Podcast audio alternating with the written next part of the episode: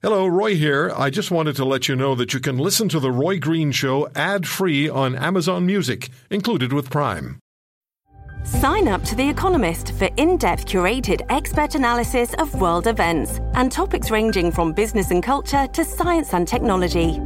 You'll get the weekly digital edition, online only articles, curated newsletters on politics, the markets, science, culture, and China, and full access to The Economist Podcast Plus.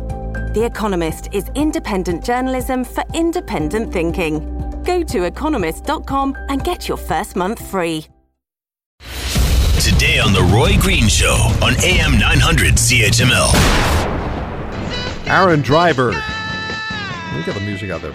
Aaron Driver, the name that you've heard time and again over the last several days across this country. ISIS supporter living in uh, Strathroy, Ontario under a terrorism peace bond. He, uh, he died in Strathroy after a confrontation with the RCMP and following the explosion of a device in a taxi that uh, Driver had called. There are lots of questions that remain about his actions, his uh, identification, and his death. And one of the questions is how did a taxi get through the police tight security around the house to where a driver was living. There are a lot of questions, a lot of issues that need to um, to be dealt with, and a number of questions were asked of Strathroy uh, municipal officials by residents um, last night or the night before.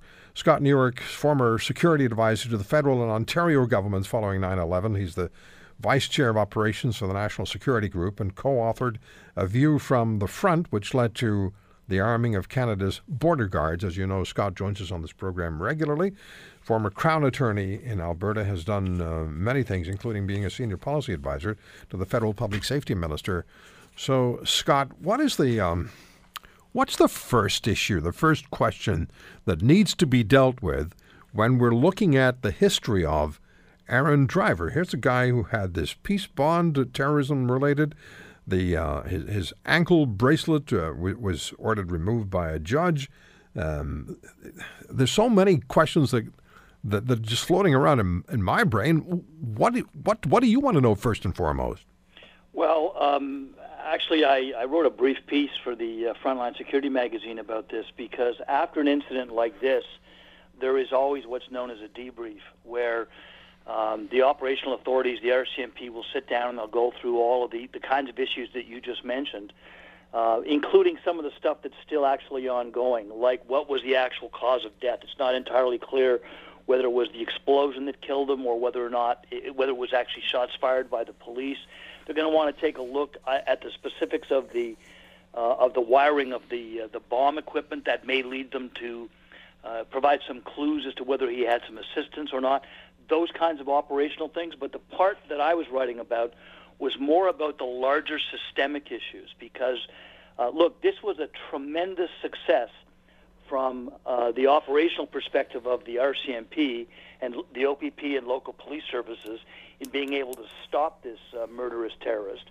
Uh, and that needs to be recognized. But you also want to sit down and ask the kinds of questions that, that you've raised and that indeed the people uh, who are in that community have raised. And I think the one, if I was to start with one, um, it was uh, the fact that the RCMP learned about this uh, on Wednesday morning at approximately 8:30 in the morning, when they got information from the FBI that this guy had posted uh, this uh, video. It's not clear exactly, you know, what forum it was on, but the information came to our national police force from the FBI, and um, you know, so where were our guys, right? Well, and that's exactly the point. It, it's a little more complicated than that because the issue for me is does that mean that the FBI, for example, has access to sites that our people don't? And why is that? Is that a technical issue? Is there a legal issue? Is it a resource issue? But I'll tell you something that, and I've dealt with this cross-border information sharing as well too. Um, this is a sign of real um, operational leadership on the part of the RCMP because uh, they had a uh, relationship with the FBI such that the FBI provided them that information. All too often, in my experience, and I've, I have, I've had direct experience in this, where you have on national security cases. Um, I, I literally experienced this when I worked in Washington, uh, where they say, well, you know, um, we don't need any uh, information from anybody else because we have everything that's important because we're, you know, the uh, the organization, so we don't want to take anything from anybody else. And good leadership recognizes think of it almost as an insurance policy that you want to make sure that just in case we don't have everything, we have a good relationship with other people so that we can get the information. And that's what clearly happened here.